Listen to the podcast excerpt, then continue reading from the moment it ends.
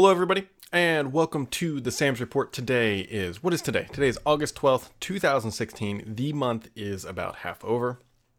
And yeah, so we are we are rocking along. Uh, kick things off here just real quick. Throughout Premium, things happening this week. Not a whole lot, to be honest. I mean, there's a lot of stuff on the back end. We're finally getting um, comment systems up and running, and I don't, I don't know when those are going to go online or the forums, but we're making progress on the back end of the technical side. And we're also working on the studios. Actually, Paul is now back from vacation, so we're getting all of that up and running. But not not really anything too much you can see yet on the front end. But yeah, uh, other things that went on this week. I know everybody loves my health. Um, not really. I passed a kidney stone this week, which was terrible. I do not recommend. One out of ten. Do not recommend. A minus minus. Never buying again. Um, so yeah. So whatever that. That went on on Wednesday, all over, all done. I'm fine. But, you know, those those things are just, they're not a lot of fun. Um, there's no other way to describe it other than it's terrible. Um, so, yeah. So that's passed, quite literally, and life is good. And uh, for those of you who are following on Twitter this week, I, I've been on a hunt for a new router, and um, I've been going back and forth, and I, I bought into the marketing of these guys. I, I bought their pitch, right? It's called Eero, E E R O, and they got some like good funding. And what they're they're essentially their marketing pitch is Wi-Fi that doesn't suck. And what it really realistically is is it brings a mesh network into your house, so you get three access points. These things are not cheap, by the way. Uh, that box was four ninety-nine. So this is a pretty serious investment on my part to see if this is going to work. And the reason why I'm doing this, and to give a little background, is you can see Surface Book sitting right here. And this is going to be the studio for when Paul and I kick off our podcast here in a few weeks. And the Wi-Fi down in my office area isn't great. So I have a fifty meg down connection and twenty up. And on this laptop right here, it'll get about twenty-five down and maybe, maybe on a good day, eight to ten up. So I'm like, you know, we're going to be on wireless. I need to have a better connection down in my basement. So I got this thing and I was like, you know, I watched the videos, read the reviews. Reviews are great. And so I set it all up. And within the first four hours, I had three drop connections uh, in my house. It just, my, my desktop was going offline. And mind you, my desktop is wired. So a wired connection was failing. Um, the wireless connections were completely dropping. My daughter was watching Netflix and she, you know, doesn't understand when Wi-Fi goes out. She just assumed things magically work, uh, was freaking out. And I, w- I just lost my mind. It was like, this, this should not be happening. So of course I go to Twitter and start complaining about it. And people are saying, well, you need to let it, it, it get organized your house and you need to run some firmware updates. I'm like, guys, that doesn't make sense. Like for that much money, these things should pull out of the box and they should set themselves up. And granted, they have a neat little app that shows nice little things. Um, but I am sending it back. I here is my Amazon return thing. And after this show, I am taking those things back because Th- For that much money, I should be able to plug these things in, and my internet should be so fast that it's downloading before I'm even thinking about it. And I, I'm really just disappointed. And some people have excellent luck with these things. Maybe I just got a bad unit. I don't really know. But it, it, the way I justify the price is that's really three routers is what that is. So you're looking at like one hundred fifty bucks a piece for three of them, which when you think of it in that aspect, it isn't so bad if if they worked flawlessly. And they did not. And there's nothing worse than sitting there thinking, hey, is this really connection going to hold? Um, you can't do a podcast over that type of stuff. And so it's going to go back. I'm on the hunt for another router. More than likely, I'm going to buy like a Nighthawk or something else. Um, and maybe a repeater. But the goal of having a nice mesh network in my house work failed spectacularly with the Eero. And you know, that's that's the end of that. So if you're looking for those things, um, people were really interested. Like, hey, those things look neat. But for me, they're they're not the solution that I am looking for. So unfortunately, that's what it is. Uh, a couple of people keep mentioning Ubiquiti. That I've heard that name a couple times. And realistically, I think what I'm going to do is just go buy a nice router. Right now, actually, my current router, and this is why I want to replace it, is actually an old Apple like Time Capsule or something. Um, I have an iMac upstairs and I was using that to back up. And it works. I mean, it, it works just fine. But we can do better, right? We can do better than that. And it's probably five years old and It's just like, we can do better. And if we're going to be doing down here in the office, we need the best. We need the best. So, yeah. So, any recommendations, toss them in there. Just tweet them at me. I, I've asked a, lot, a couple times on Twitter, and I've gotten a lot of good recommendations, and we'll see what I end up going with. But that's kind of the thing. So what else is going on in the world? Uh, if you're having trouble getting the Windows ten Anniversary Update, let me know. Um, it seems like the, and, and I'm not talking about the new Insider build, it seems like uh, it's taking a very long time for this to roll out. And I don't know if that's, that very well could be because it's the three hundred fifty million. And when it goes out to insiders, it's roughly, what, seven million? So obviously there's a scale here. But we're well beyond a week past. And so I figured it would have been pretty widespread for people who want to get it. Now, I understand people who haven't and, and have not installed it at this time. That's a whole different uh, ballgame. But there's a lot of people who are just searching for it and not seeing it. I'm, I'm curious to see uh, when that kind of gets resolved. But yeah, so there you go. If you're not seeing it, let me know. I'd be curious to see uh, how widespread that actually is. Obviously, the squeaky wheel gets the grease, and so it could just be the people that can't see it are, you know, screaming.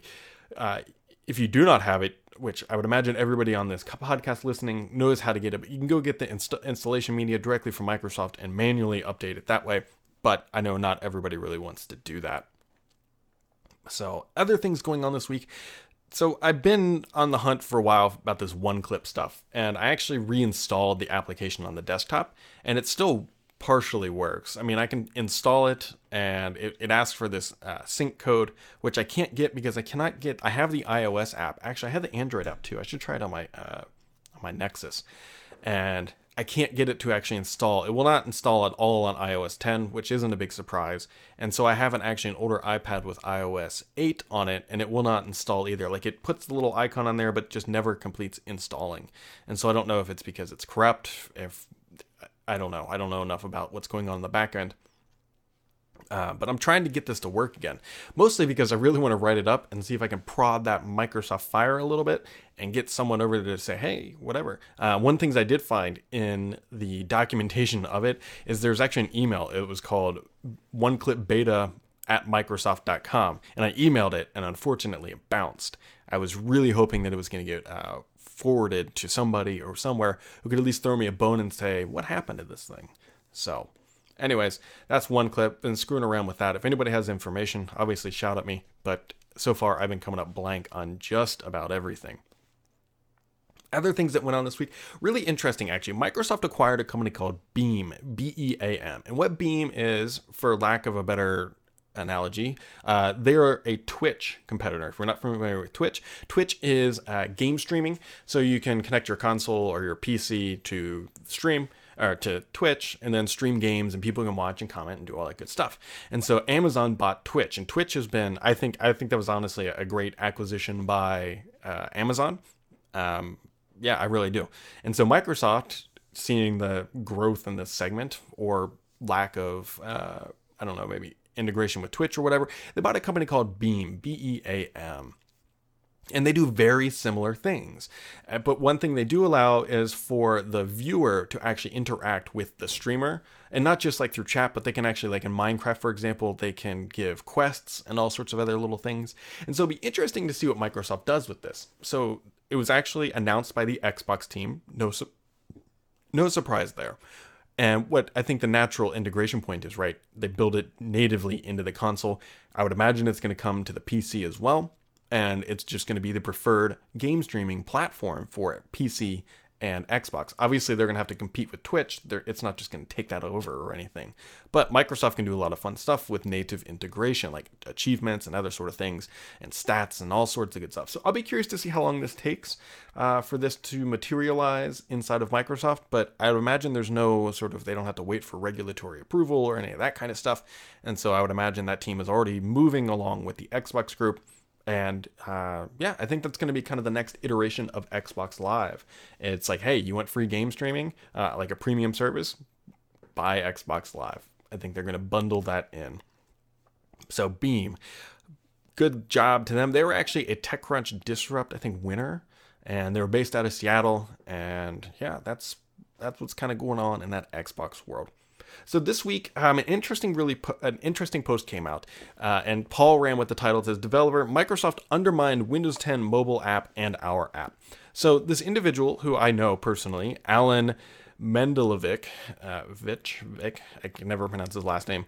You might not recognize the name, but you will definitely recognize Ad, AdDuplex. And AdDuplex every month gives us uh, Windows ten mobile or Windows phone stats. They tell us the, the phones, they tell us the market share percentages, and what AdDuplex is is like an advertising platform for Windows phones. And so they have a pretty good sample sample-based look at the market.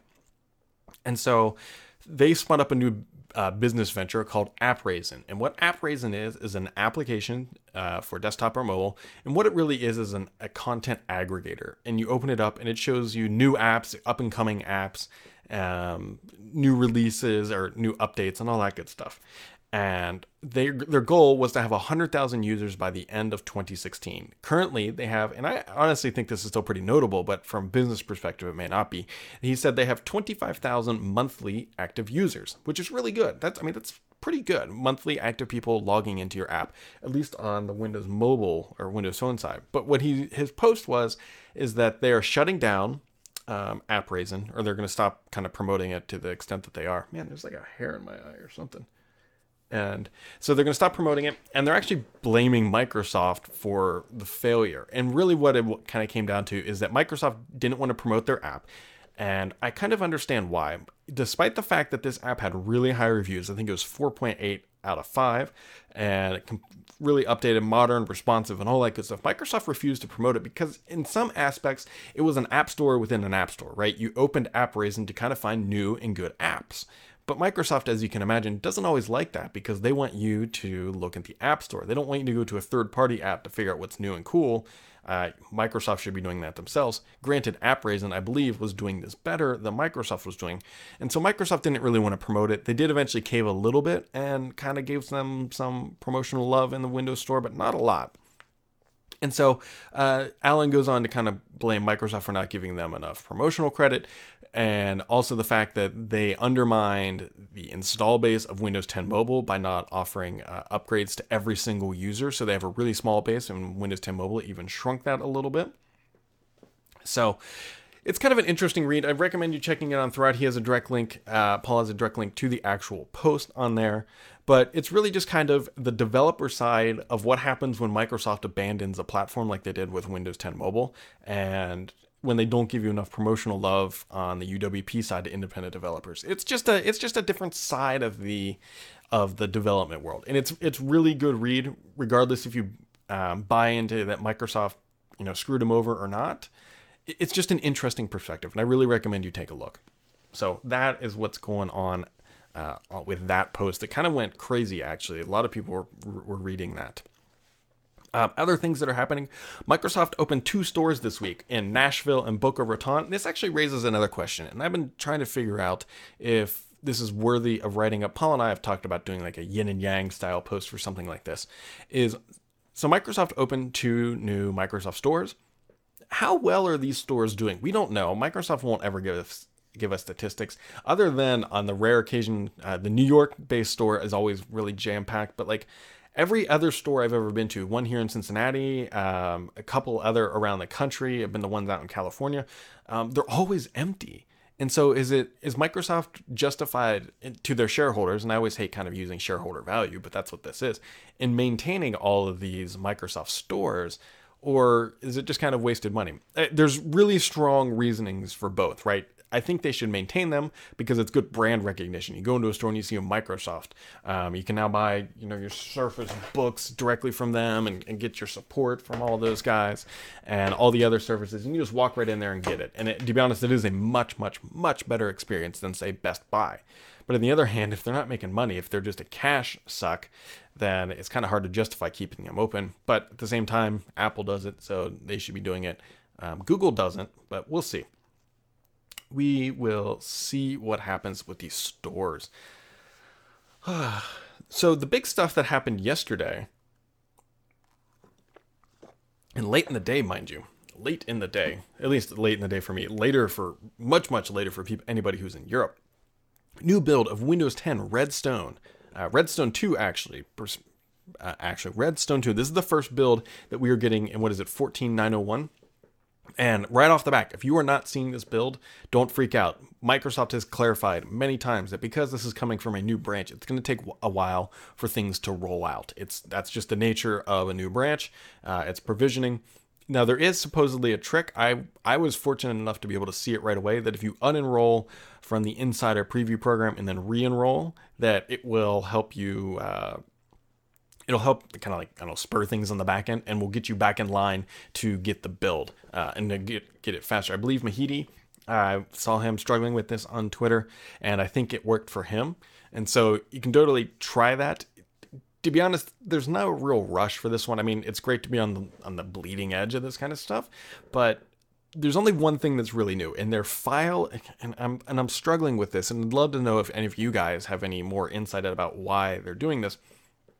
Is Microsoft is introducing notifications inside of File Explorer. And so what they, they showed like this banner ribbon inside of File Explorer. And so here's here's um, here's my problem, or my question. File Explorer is quite possibly one of the oldest things in Windows. It's been around since what, like Windows X P, and everybody knows File Explorer. If you don't know File Explorer at this point, it it's I struggle to help you, because at that point, it's nothing that's changed. It's not like it's a new start menu. It's not like it's live tiles. It's not like it's Action Center. This has literally been a foundational point of Windows for decades. And so now they're putting like these little flags in, or these notifications to help people use it. It's like, really? Like, is that what's needed? Is that what's missing from Windows at this point? Um, now, I say that with a grain of salt, because... Realistically, because I, I think these have to be part of a bigger picture. I realistically hope that they are. This is a part of a bigger update that's coming to Redstone, and, and you know, in three months from now, we'll be like, oh, that's why they did it.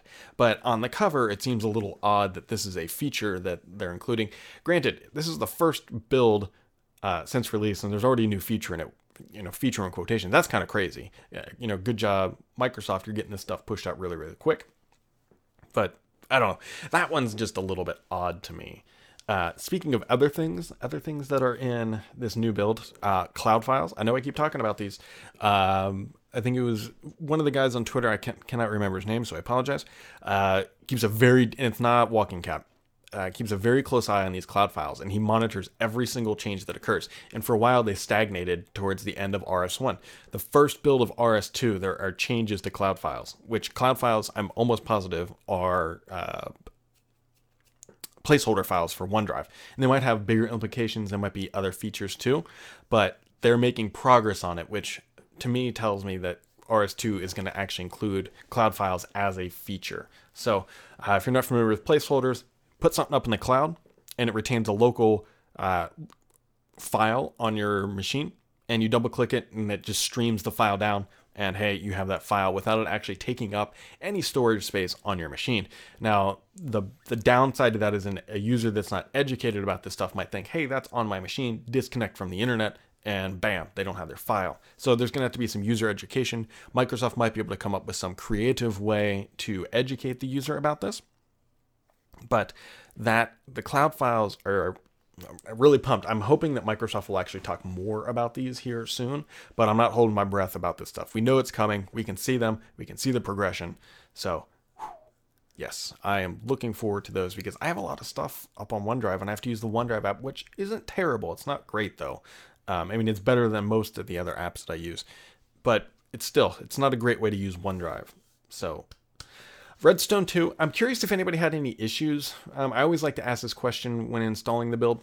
Um, I did not personally have any issues. I know people seeing it uh, sometimes have issues, or obviously are still having issues right now seeing it. But um, I can't imagine that there's any big major underlying changes at this point that are going to corrupt an install or anything like that. I'm still running it in a V M. Um, actually, that machine is running it as well. So my desktop, I always run it in a V M because I need this thing rock steady. Uh, for just work and podcasting and basically making fun of Paul. That's half of my day, is just harassing him. So curious if anybody ran into issues. Don't believe so, but whatever. Uh, also in the post that announced Redstone two, and I, I hate this term. I really do. I've grown to hate it because I think it's overused. The term is laser focused. Laser, laser focused. So Microsoft said that they are laser focused on getting Windows ten M, M being mobile, Anniversary Edition released. They're laser focused. What does that even mean? Like, laser focused, I guess, means like they're really pinpointed and, and drilled in, and they're getting it done. They're getting it done, which why wasn't it done with the desktop? I can tell you why it's not done. It's because nobody cares about Windows ten Mobile inside of Microsoft. It's a, it's an afterburner. It's a secondary thought. Everything... Everything must come before Windows ten Mobile, and then they'll get to that. And so I don't know. I don't know when they're coming. There were some, there, there was some uh, focus, or somebody said August ninth it was coming, and then Donna's like, no, that's just folklore. And yeah, so it's obviously not here. I don't know when it's coming. Personally, at this point, it's just. It's just frustrating that they won't tell us like a date. Maybe it's because they don't know. Maybe because they haven't allocated the resources to finishing it up because the install base is so small, and they can probably see that it's dwindling every day because of their lack of enthusiasm for the platform. Now, granted, when I say Windows ten Mobile, I don't mean universal apps. Universal apps, I think, are actually doing all right, at least from uh, my perspective. You know, we're getting some Starbucks and getting some bigger name stuff, but you know, the mobile users, the people who still rock these guys. Um, yeah, so that's what's going on with that. Anyways, uh, something that uh, Dan wrote up this week, uh, Surface Book two, he is hearing that the lovely hinge, this guy, this nice little hinge, if you're watching, you can see it, if audio you can't, but it's the gap between the display and the keyboard, uh, the, the folklore hinge or whatever, or fulcrum hinge, double fulcrum hinge as they call it or whatever, is supposedly going away on the Surface Book two. That's what he's hearing, is that Microsoft has found a way to get rid of it. And I kind of got mixed feelings about this. One, I think, I mean, granted, th- that's somewhat lost space in there, but these things are tiny enough as they are. I, gaining back, what is that? That's probably a quarter of an inch, quarter of an inch in there. Um, it isn't like going to totally change the world. I, I don't know. I kind of like the shape of it. I think it's just, I th- it's like an iconic shape for Microsoft. Sure, it's not the most form functioning perfect shape because it's not completely lay flat. But I mean, I, you can beat on these things. There's no issue. I've never heard of anybody's hinge uh, collapsing. I mean, maybe if you stood on it or drove over it with a car, at that point, your laptop would be broken anyways. But I think it gives it like a nice little iconic, like, look, like you can look across a room and think, oh yeah, that's a Surface Book. Like th- there's some value in that. And so supported supposedly, um, I don't know, it's going away. That's what Dan's hearing. I haven't heard anything. I haven't really poked around too much to see what other people are hearing, but that's kind of the first rumor about Surface Book two. And that's really about all that he had was that that, uh, design is is going away. So we'll see we'll see if that materializes uh first of all, but kind of got me thinking, it's like, what would I want in a Surface Book two? So if they kept the same form factor, uh I don't want it any thinner. Microsoft, do not make your stuff any thinner. It is thin enough. I want larger battery. Give me the biggest freaking battery you can put in there. Be known, build your brand around being known for having epic battery life. That would be amazing. Like if, if Microsoft could set the benchmark, not for thinness, because I think we've reached a, a tipping point. There's no reason to go any thinner. Microsoft could set the benchmark for having the best battery life. Just shove batteries wherever the frick you can uh, inside this thing. Give me a better battery life. An OLED, OLED display, which completely goes against better battery life. So pick your poison, I guess. But that one OLED display would be absolutely fantastic. They are gorgeous on a laptop. If you haven't seen, I know H P has some. I think Lenovo, I remember seeing them at C E S. And I was like, yeah, it really can't be that much better. But when you see it, it's the colors are are so rich. You feel like you could just take a paintbrush and just put them on the screen and then just, you know, continue coloring. Like the, the colors are amazing on those displays. Uh, U S B Type-C, I think that's a given that everybody wants, especially for charging. That would be quite nice. Kaby Lake, they're not going to go with, I don't know what other processors they go to. And so those are kind of it. So bigger batteries, OLED display, U S B Type-C charging, and Kaby Lake. That would be a really freaking solid update to the Surface Book.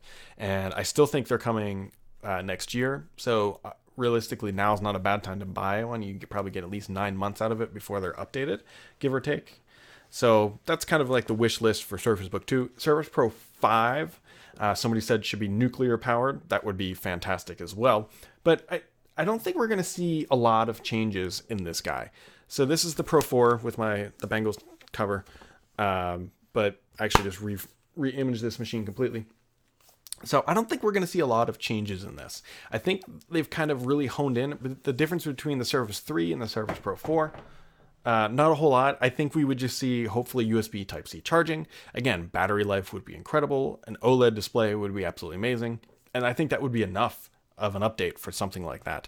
I, I'm going back and forth on whether or not we'll see an OLED display or not. That's kind of a, a, a really big change, uh, bigger than you think, because Microsoft does touch screens, remember? And so they've got this optical bonding thing going on. And it's not exactly just, oh, we'll just swap it out and everything will just be peachy. So, yeah, that's kind of what I would like to see. And then one of the last things Dan uh, wrote up was for Surface All-in-One. He said he's hearing three design sizes, and this is not a surprise to anybody ever. Um, they're testing a twenty-one, no kidding, a twenty-four, and a twenty-seven. The basic standard size of every glass monitor that's made. Why are they building in that size? Because the resolution is already set. We already know what type of display we can use, but what I would honestly like Microsoft to do is make it the same, you know, make it the same layout as the Surface Book. What it, what these aren't, uh, what are these, like sixteen by ten? I can't can't remember the exact uh, resolution, but they're not sixteen by nine. I would love to see them actually kind of break the mold here and create their own size display that mimics what they did with the Pro four and the Surface Book, because you can snap two apps perfectly on those displays and they look gorgeous. So there we go. That's kind of what's going on in the Surface hardware thing. Uh, good news for Microsoft, by the way. Good news for Microsoft. Oh, somebody uh, to jump back. Surface Book, uh, as Windows ten fan writes in the comments, Surface Book is a three by two display. That is correct. I was I knew it wasn't four by three, so three by two would be an amazing monitor resolution. It's a little bit different, a little bit risky, but hey, that's what Microsoft does with the Surface brand. Anyways, good news for the Xbox uh, One this week. Actually, the reports out are that the Xbox One was the best-selling console for the month of July. So Microsoft, this is a big win for them because they have been trailing Sony just about every single month. And so why why July? A uh, couple good reasons. One, uh, the price got cut, right? It's two hundred fifty bucks. It's even cheaper to acquire a device now. And I don't know how they account for these, but I believe, I, I would have to think that the Xbox One S sales were also included. Uh, the pre-orders were also included in the month of July. So between those two things, they outsold the Sony P S four, which is a good thing for gamers. I mean, no matter the camp you're in, I have an Xbox One, or if you're Sony, the best possible scenario is that Microsoft and Sony both sell fifty-fifty, is that they both own Um, in the, the hardcore gaming market, not including the Nintendo, fifty percent. Because if, if one gets too far ahead, then it's not good for the other competitor. So we want these things to be even. So the fact that Microsoft is gaining a little bit is good. And not that Microsoft is going to leave the console market anytime soon. We already know Scorpio's coming. Sony announced that they're going to announce their next-gen console in, I believe, September. So these things aren't going away anytime soon. But, you know, it's good for all of these companies to be competitive because we, the consumer, wins. If there was only one, uh, if Microsoft was the only console, I guarantee you the Xbox One would not be two hundred fifty bucks right now. It would be much more expensive. So there you go. Uh, Xbox One, good job. So if you're a Threat Premium member, and I hope you are, but if not, I totally understand why and no biggie, but check it out. Uh, I, I kind of concluded my test of Edge. So I ran with Edge for about ten days. And there were a lot of good things. And the good things were good things for Edge, but not for a browser. It, it didn't crash. Um, I really didn't have any display issues. And quite frankly, it worked for the most part. Uh, no major like game-stopping problems. But the problem I have with Edge is, and and this actually, Mary Jo Foley was commenting on this, and so was Aiden Finn. We were talking about it on Twitter. Is that there's some performance issues, especially like uh, TweetDeck is very notoriously heavy on on a browser, and after an hour or two, you get some scrolling performance, and there were some other other problems. But here's the the underlying issue with Edge, for and this is from the perspective of somebody who's using Chrome. Why would you switch to Edge from Chrome on a desktop. You're not getting the battery life performance improvements. You might get a little bit better resource management, but you know that Chrome is pretty well rock solid. Granted, it's not perfect. Uh, we, we know Chrome eats uh, Chrome eats RAM like it's a free continental breakfast at a hotel. I mean, it just goes crazy on it. Uh, four K scaling with Chrome is, quite frankly, pretty bad. I actually have to turn off hardware acceleration to get the text to render uh, clear.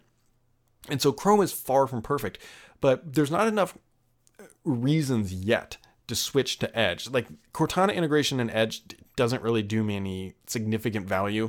Um, the fact that you can't right mouse click in Edge and click search, you can only click Ask Cortana, which puts it in a little pane, like really is annoying because I right click things all the time, especially when I was researching routers. You double click the name, right mouse click, hit open a new tab. You can't do that in Edge. Um, or you can't search that in Edge real f- seamlessly like you can with uh, Chrome. Now, here's the thing. If you are a clean install of Windows and you, you know, you just bought your brand new H P Spectre, the new uh, high-end one, and you're using Edge, there's no real reason why you would switch from Edge to Chrome either. I mean, unless you're deeply embedded in, in Chrome, for like the lay user, Edge is fine. They will open it up. It doesn't crash. It does pretty much everything they would need at the basic levels now, which is good for Microsoft. And hopefully that will stem the bleeding, uh, that'll stem the bleeding of users from Edge to Chrome. But now Chrome or Edge is at least a viable browser that they can promote with some confidence that it's not going to crash and it's not horrible. So there you go. Um, I am back on Chrome. Uh, I may jump back and forth to Edge. There's no, I go back and forth. I'm not really religious and stick with one only. I just kind of go with whatever I need at the moment. But there you go. I am back on Chrome until Microsoft gives me a very clear reason to switch to Edge. And being being even isn't a reason. I need a reason that's better, right? You need that. You, they need that killer feature that that's what's missing. And so maybe it's a bunch of minor features that build up to be a killer feature product. You know, the, the web notes and Edge, and on a laptop. Okay. I might, I'm on my laptop. I'll likely use Edge because of the better battery life. They win there. And so that is good. Um, the other issue. Oh God, this is a fun bug, by the way. Uh, with Edge. I actually just saw it on Twitter as Paul was complaining about it. If you open a web page and you scroll around a bunch and then you hit Control F to find a word, it doesn't, one, it doesn't highlight the word on the page or it doesn't select it. And sometimes it doesn't even tell you that there are. Like uh, I was searching for things on Twitter and I'd, I'd get a whole big page of Twitter tweets. You hit Control F, type a word, and it would say zero out of twelve until you hit enter like two more times and then it would search the whole page. But yeah, so there we go. So that's the kind of the Edge thing. I wish the guys the best of luck. Keep chugging along. You guys, have, the Edge has made remarkable leaps and bounds since the fifteen eleven, the November update. Microsoft has come very far in the months that between that gap. So I'm really looking forward to see where they go to next and how they make the next big jump.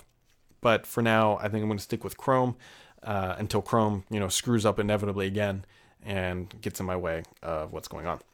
So what's going on for Microsoft for the rest of the month? Well, now that insider builds are rolling out, I don't think we're going to start seeing the super massive frequency that we were uh, at the end of Redstone one completion, mostly because when they introduce new features and new code, then things tend to break. And they're not going to push out a co- push out a build that they know is going to break a whole bunch of stuff.